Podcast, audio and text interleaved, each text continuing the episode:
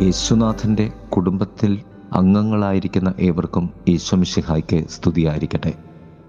തിരുസഭ മാതാവ് ഇന്ന് നമുക്ക് നൽകുന്ന വചനധ്യാനം മർക്കോസിന് സുവിശേഷം മൂന്നാമധ്യായം മുപ്പത്തി ഒന്ന് മുതൽ മുപ്പത്തി അഞ്ച് വരെയുള്ള വാക്യങ്ങളാണ്.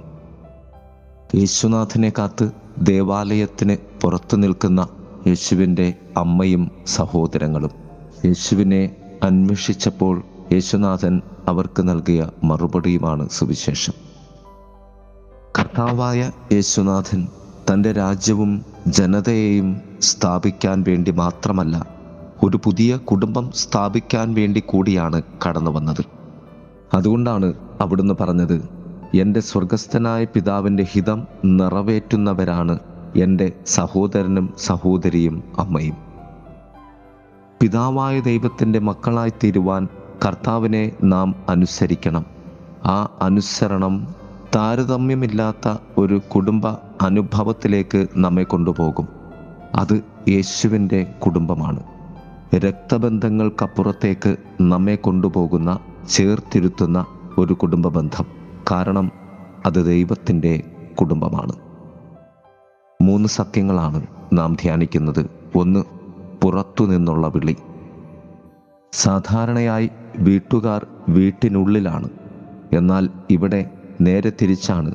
യേശുവിന്റെ അമ്മയും സഹോദരങ്ങളും ദേവാലയത്തിന് പുറത്ത് നിൽക്കുന്നു എന്ന് ഒരു കുടുംബ അംഗത്തെ വിട്ട് കർത്താവിനെ അറിയിക്കുന്നു. എന്നാൽ കർത്താവ് തനിക്ക് ചുറ്റും ഇരുന്നവരെ നോക്കി അവരോട് പറഞ്ഞുകൊണ്ടിരുന്ന പിതാവായ ദൈവത്തിന്റെ പുതിയ കുടുംബത്തോട് ചേർന്നിരുന്ന കർത്താവിനോടാണ് അവർ പറയുന്നത്. നിന്റെ അമ്മയും സഹോദരങ്ങളും പുറത്ത് നിന്നെ അന്വേഷിക്കുന്നു എന്ന്. അപ്പോഴാണ് യേശു പറയുന്നത് എന്റെ സ്വർഗസ്ഥനായ പിതാവിന്റെ ഹിതം നിറവേറ്റുന്നവരാണ് എന്റെ അമ്മയും സഹോദരങ്ങളും.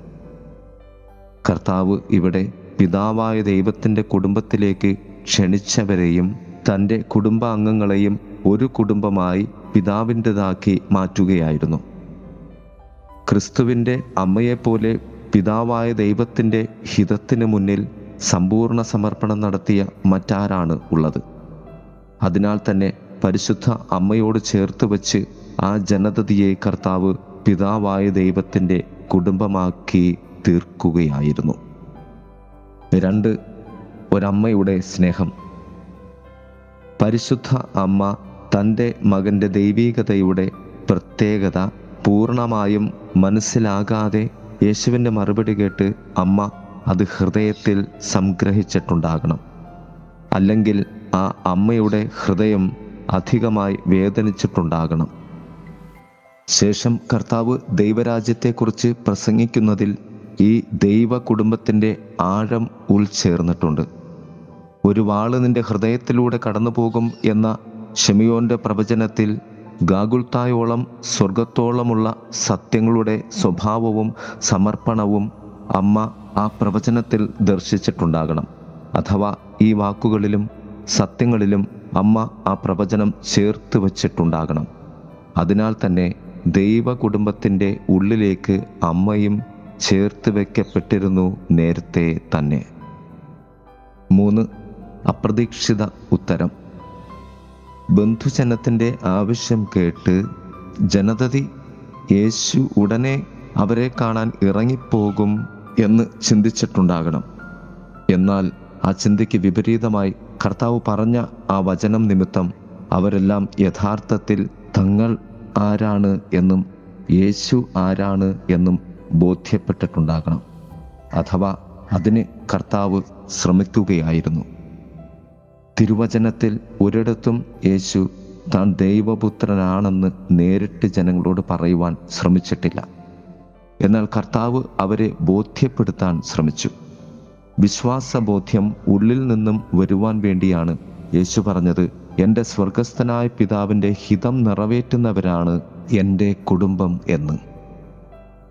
പിതാവായ ദൈവത്തിന്റെ ഹിതത്തിനെതിരെയുള്ള ക്രിസ്തു സ്നേഹമില്ല. അഥവാ യേശുവിനെ സ്നേഹിക്കുന്നുവെങ്കിൽ അത് പിതാവായ ദൈവത്തിന്റെ പദ്ധതിയിൽ മാത്രമേ സാധ്യമാവുകയുള്ളൂ. അല്ലെങ്കിൽ നിന്റെ ക്രിസ്തു സ്നേഹം അപൂർണമാണ്. കാരണം ക്രിസ്തു പറയും ഞാനും എന്റെ പിതാവും ഒന്നാണ് എന്ന്.